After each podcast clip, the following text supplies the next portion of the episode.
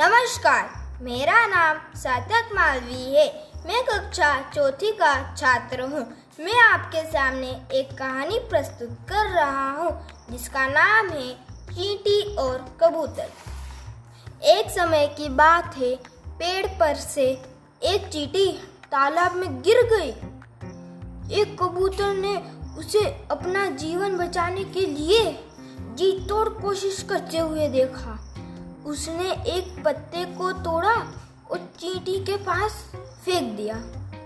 चींटी झट से पत्ते पर चढ़ गई और बड़ी कृतज्ञता भरी नज़रों से उसने कबूतर का धन्यवाद किया। वह बहुत थक गई थी।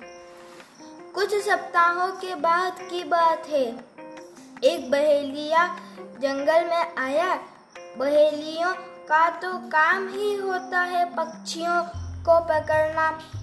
उसने कुछ दाने ज़मीन पर फेंके और उस पर चुपचाप अपना जाल बिछा दिया। वह किसी पक्षी के जाल में फंसने का इंतज़ार कर रहा था। वे चीटी जो वहीं कहीं से गुजर रही थी।